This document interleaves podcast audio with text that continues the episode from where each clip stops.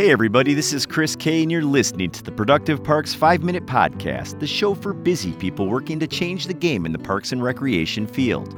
Today, we're going to be talking about winterizing commercial lawnmowers. The end of the mowing season is in sight for those living in more northern climates. Chances are your mowers got a good workout. Maybe even some of those seasonal workers ding them up so they have a few new battle scars. After the last mowing, don't just roll the mowers to the back of the garage and forget about them until spring. The end of the mowing season is a perfect time for inspecting and winterizing commercial lawnmowers. After all, you want to ensure the mowers store well in the winter. They need to be ready for that spring grass that sometimes seems to bolt right out of the ground overnight. Here are some things to do before mowers make it into storage for a well deserved break. Inspect for damage. Start by inspecting and recording any damage you notice on the mower's body. Pay special attention to the deck and undercarriage, which can take a lot of abuse. If you have records from previous years, pinpoint if the damage was caused this year. Other areas to inspect blades. Check mower blades for sharpness and damage. Hardware. Vibrating machinery and bumpy terrain can slowly loosen hardware on the mower. Ensure bolts, screws, and any other fastening material are there and tight. Tires. Tires will probably need filling while preparing mowers in the spring, but look for signs of wear and tear on the tires that may indicate an alignment problem. Belts. Tighten or replace any loose or worn belts. Moving parts. Check and lubricate any moving parts per your owner's manual instructions.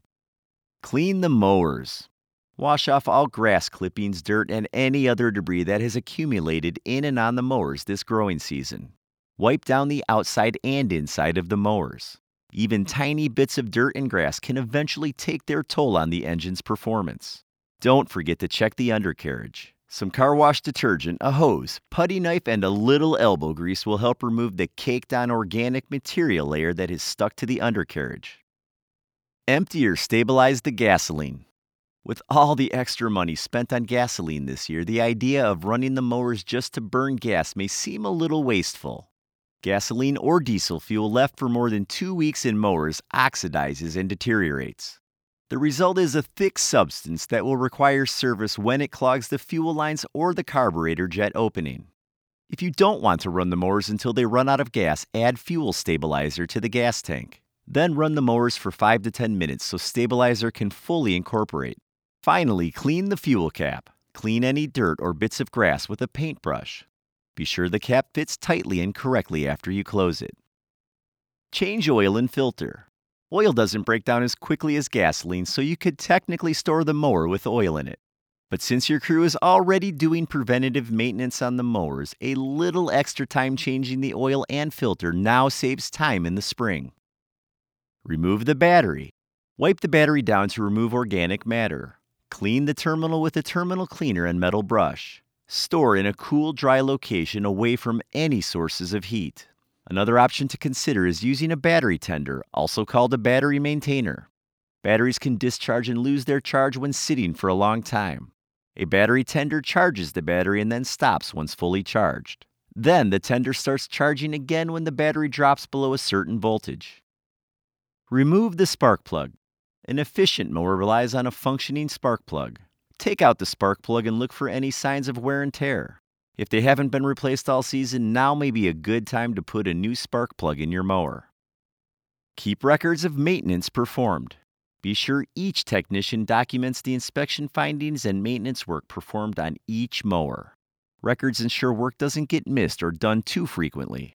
For example, the new maintenance supervisor ordered oil changes for all the mowers in the spring because there was no documentation the oil changes were completed during the winterizing process. The result wasted time, manpower, and oil. Digital records are an easier way to document inspections and work completed. For example, records kept in a computerized maintenance management system, CMMS, can be accessed from any web enabled device. A CMMS allows you to set up preventative maintenance tasks, like winterizing your mowers, well in advance and assign them to the appropriate staff. That staff could report the findings and even fill out an inspection report.